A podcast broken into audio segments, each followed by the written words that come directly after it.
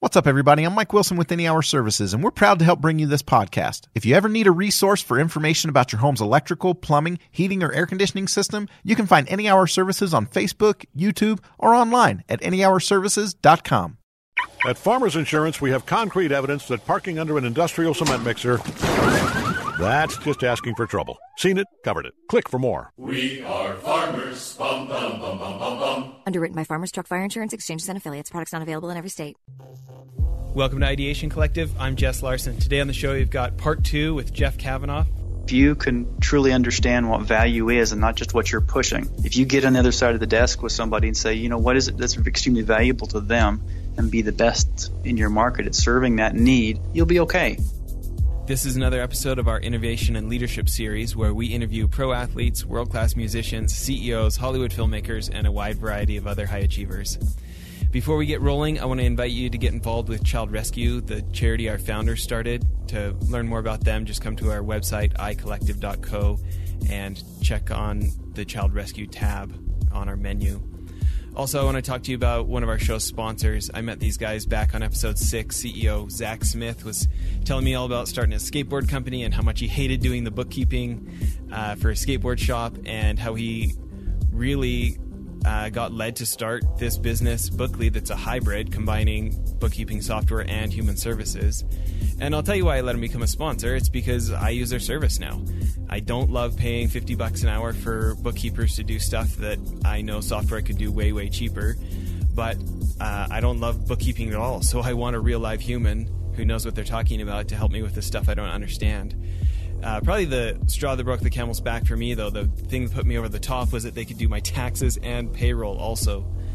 So totally suggest checking them out. Go to their website, Bookly.co, and check out their flat rates. I've been super happy with them. So now on to today's episode. Jeff, when we were finishing off the last episode, and anybody who hasn't heard the first episode, please go back and listen, hear about Jeff's work at Infosys and teaching at University of Texas Dallas campus. But you've become a blogger now with jeffkavanagh.net. Has that been a fun experience for you, or how have you found that? It's a labor of love. I like writing. I like converting or pulling out what's in the brain and onto the paper or the screen. I got into it a few years ago. I met Tim Ferriss from the 4-Hour Work Week, and went to an event that he held out in the wine country, and met another 130 or so very interesting, creative, entrepreneurial folks. I was probably the only corporate person among them, and it really triggered a lot of ideas about getting the word out and about communicating. And in their case, I think it was more about writing books and selling online courses and doing a lot of media, but I wanted to apply it to consulting. And so began to blog, also because we were recruiting, and to be blunt, I didn't like what our internal materials had, so I wanted to give all of our prospective candidates another way to search online and see what our company was about and what we thought about. And it's a lot of fun. More importantly, I think it's a learning experience, because we all think we use 10% of our brain or 15%, whatever the percentage is. It isn't until you start reaching in and just pulling things out and organizing them that you're just blown away, because there's just a lot in there, especially if you've been around for a while, that was sitting below that conscious memory. So I've enjoyed it because it's a chance to access information and experiences that haven't thought about in a while. It's also a way to reach more people, because I've done a lot of training one-on-one in front of rooms and now through the university, and I would like to have a longer lever, because as people have questions about something, I would love to be able to point them, whether it's free online or eventually maybe bound up in a book or some kind of workbook. So it's a great experience. It's a challenge not having as much time as I would like, but at the same time, I think constraints really drive innovation, because it forces you to prioritize. It also forces you to draw out the good stuff, like a crucible. So I like it a lot, and seeing or listening to podcasts like yours also just reinforced the point that there's so much good out there, and I want to contribute to it. Yeah, Tim Ferriss certainly has become really effective at getting a tribe built. And what do you feel like was maybe one of the most effective things or more effective things that you learned at that event, or that you were impressed with by him or anything? that the unifying characteristic of a tribe or a group of people, or just people that want to hang together and discuss things, doesn't have to be their sex, their age, their demographic, their millennial, their they're a boomer, they're in the U.S., they're in someplace else. It can be this intellectual curiosity. It can be this embracing of what's coming, what's new, and it's really interesting. The thing I give him the most credit for that event was that he was able to find the people out there, bring them in, and get them to want to come in and curate this. I'll use that word, curate this event where we were pressured a little bit. You know, there were things going on. There wasn't lots of free time to go off and wander in a corner and catch up on email. We were just together for a day or two. And I try every year to do something. One year it was I got my black belt in Six Sigma, and then Master Black Belt. And then another year it was a Tufty seminar. And that year it was going to that conference because I felt like I was missing the boat a little bit with digital marketing. And I thought this person is very effective. That's what I thought I was getting into. The real benefit has been a series of friends all around the world and a community that, although we're all different shapes and sizes, like I said, I'm one of the few corporate people, if any, just that there's other things in common. And it's really been a great ride, and really enjoy having these people as friends. So I think his ability to tap into different characteristics, not everyone's the same, but I think that's important if someone does want to develop a following or a community, is it's not be narrow, but tap into something that's a common chord. Yeah. Going back to something that you talked about in part one, when you were talking about the 4 different languages that you feel like consultants should be learning, thinking about the first one there, the language of senior executives of revenue and costs and return on assets.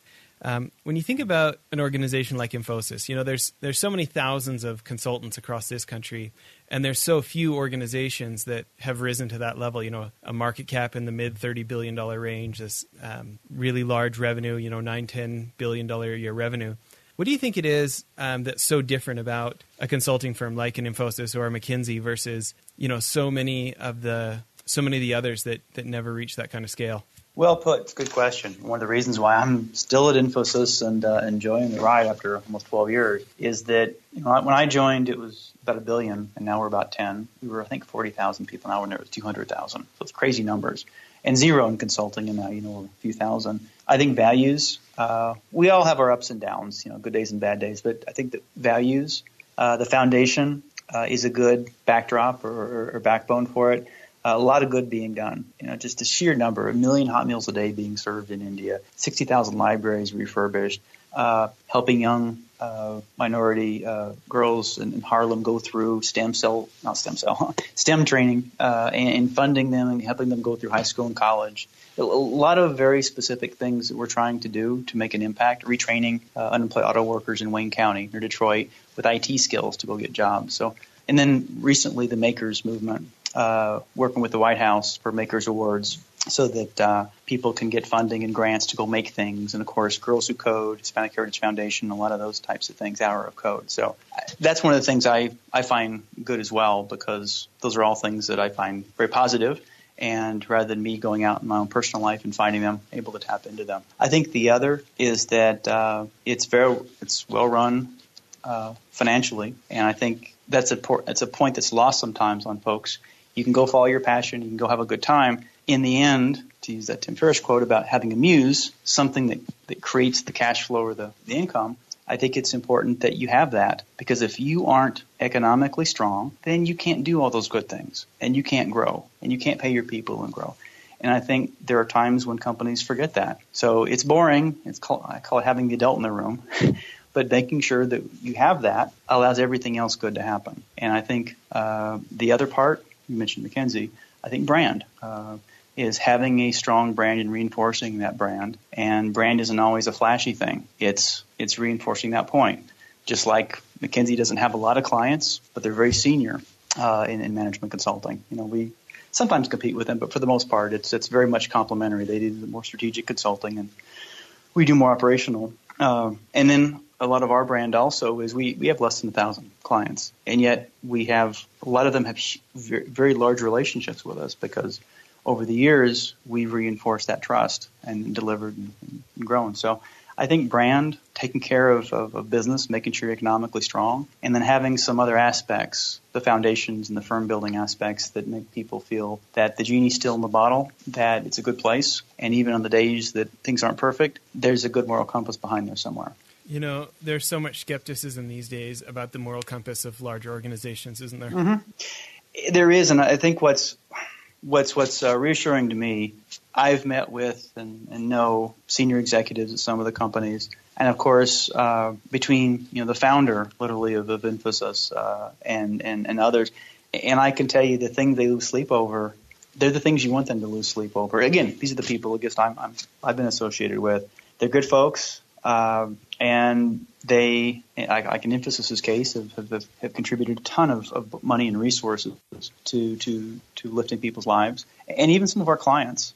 It's amazing the amount of good things they do. The charities, and it isn't just for window dressing. The people get excited about them. They volunteer and they really plunge in. So I do believe there is, if not evil in the world, at least people doing some bad things. At the same time, don't toss the baby out with the bathwater, as the old cliche goes. These are data points, and I think also in a world where we have all this information coming at us, and what we get depends on who we follow on Twitter or which feeds we get. I think it's important to force yourself to get a variety of inputs. So if you're fairly conservative, get a very liberal view. If you're more progressively minded or whatever else it is, get a very conservative view, because if nothing else, it'll give you more data points. And I think that's also a problem when people only have one, and then you might develop that skeptical attitude. Sure, there's bad out there, but there's also a lot of good out there as well. And as far as I'm concerned, life's too short not to have a compass half full attitude. There's 2 drops in that cup, and it's overflowing. It might as well be, because I think a lot of what you do is what you psychologically decide for yourself anyway. Sure.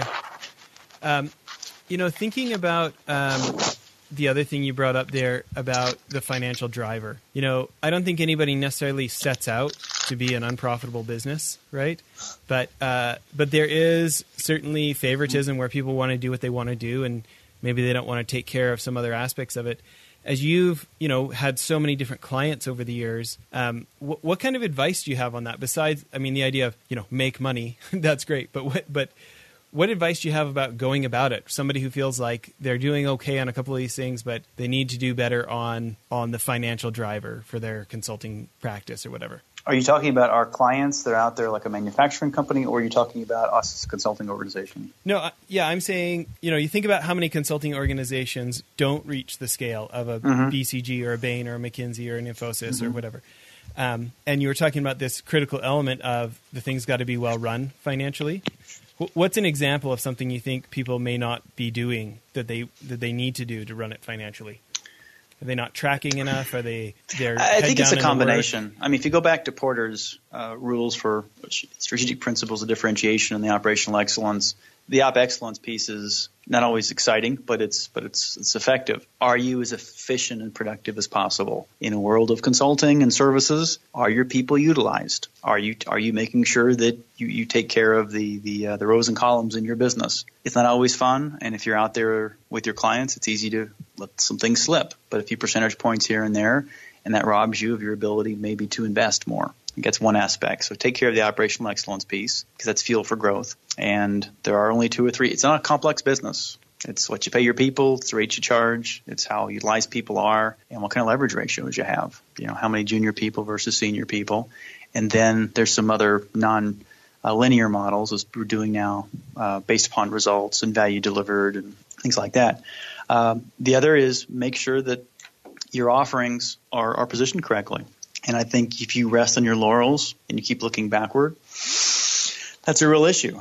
And I give our company a lot of credit in one dimension where Dr. Sika said, we're going to go off into automation and to artificial intelligence. We did that several years ago, and we've made a lot of progress. And in people-intensive businesses, of which some divisions of Infosys are, it's going to hurt sales, but it's something that's important. It's where the market's going, and if we don't cannibalize a little bit of our own sales, somebody else sure as the heck will. And so I think it's the ability to look at your portfolio based on what's happening today, but also what's coming. Where will you make your money in the future? That's classic strategy, but a lot of folks don't do it because you're right. They see what's in front of them, and it's easier to react than to be proactive. certainly more comfortable, right? Not having to change. Yeah, and the other thing I would say is have an attitude towards value, because if you can truly understand what value is and not just what you're pushing, if you get on the other side of the desk with somebody and say, you know, what is it that's extremely valuable to them, and be the best in your market at serving that need, you'll be okay. But if you're saying I've got X number of widgets or people or services or offerings, and I'm going to push that into a market and figure out the tricks to sell them, get eyeballs to look at my website, have meetings, negotiation tricks to charge as much as I can, then maybe it'll work in the short term. But that's no recipe for longer term. And you talk about McKinsey, you talk about I think we've been able to do in some other companies. I think that's a really important point. Have an understanding of what value is, and that can be your compass as well. That's great advice. Shifting gears a little bit, we always like to ask guests for our charity, Child Rescue, trying to prevent child trafficking. What kind of advice would you have about getting more people involved in a cause like that? What would you do if you were us? Well, I think making it personal or making it relevant to them on a personal level. I think Mother Teresa of Calcutta said, and Saint Teresa now, Calcutta said that don't show them the masses, show them the one. You know, make it personal on a human level. So if you can highlight stories from people who you helped, the name of a young girl, maybe a story afterwards, she's raising a family now or she's doing something else, I think that brings it to life. I also think breaking it down rather than saying, I think in our discussion before you'd mentioned, you want to have a new building that would allow you to take 20 young girls, for example, then a Cusco, I think it was you mentioned, rather than saying it costs, I'm picking a number here, $50,000 for a new building. You could say, you know, it takes per child, per month, per day. You could almost say, you know what, for a quarter a day, this girl has freedom. And so if you break it down, then people say, well, gosh, I could deal with a latte, you know, less a day, or I think if you break it down, one, you make it personal, and the other that you break down the economics so they become something equivalent to almost a throwaway. You know, surely you could do that, something like that. I think those are two things that come to mind. Yeah, shrink the change, huh? Mm-hmm. That's great advice. Thanks for that. It is interesting how often in this space the initial thought is, well, we got to tell people how bad the problem is everywhere, and, you know, talk about how many kids around the world, and it really doesn't incite action. You know, it gets to the it goes to the neocortex part of the thinking logical brain, but not the emotional decision making side, right? Well, you get numb, and the rational, for me anyway, when I hear about a massive disaster or a massively large problem, while there might be a general sense of vague or dread or emotion, my problem-solving mechanism doesn't kick in because it's overwhelmed. If you reduce it, or maybe you make a broad statement, but then you reduce it, then you could say, oh, okay, how would you solve it for that person? Or for, again, I think you just make it on a human scale, and that's more actionable. Yeah, that's great. Another one of our questions we like to ask is if there was anyone early in life or early in your career that you feel like set an example for you of how to treat others. Might be a cliche, but my mother, for sure. She has been phenomenal about being someone who shows both just kindness and understanding and patience, as well as being tough, you know, being very, very strong of faith and strong in action.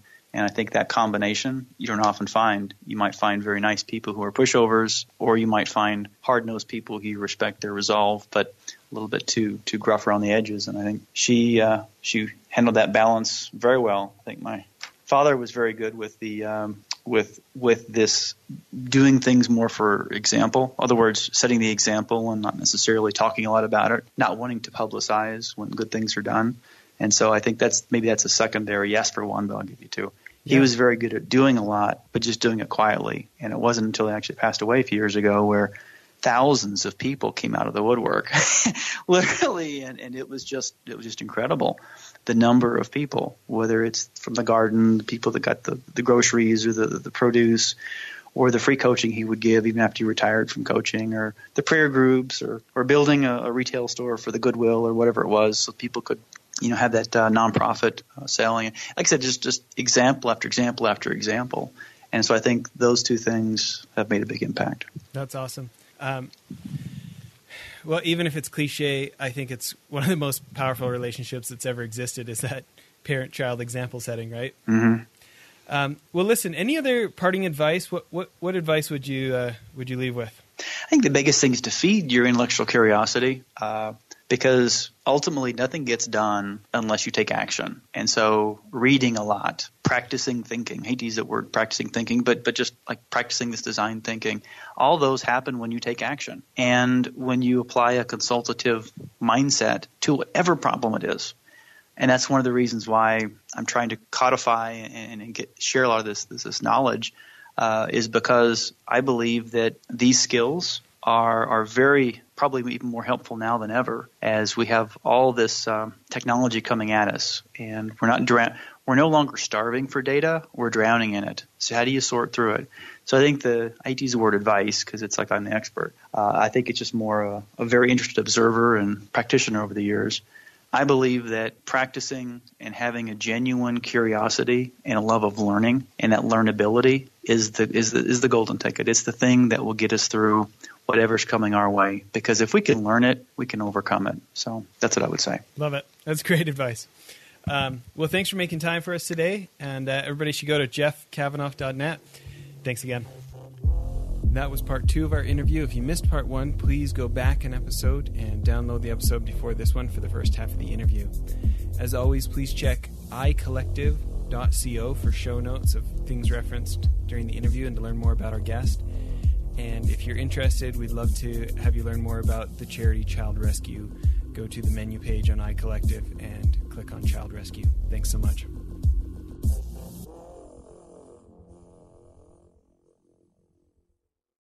At Farmers Insurance, we know the sound of a perfect hot air balloon landing. And a less than perfect one. Seen it, covered it. Click for more. We are farmers. Bum, bum, bum, bum, bum, bum. Underwritten by Farmers Truck Fire Insurance Exchanges and Affiliates. Products not available in every state.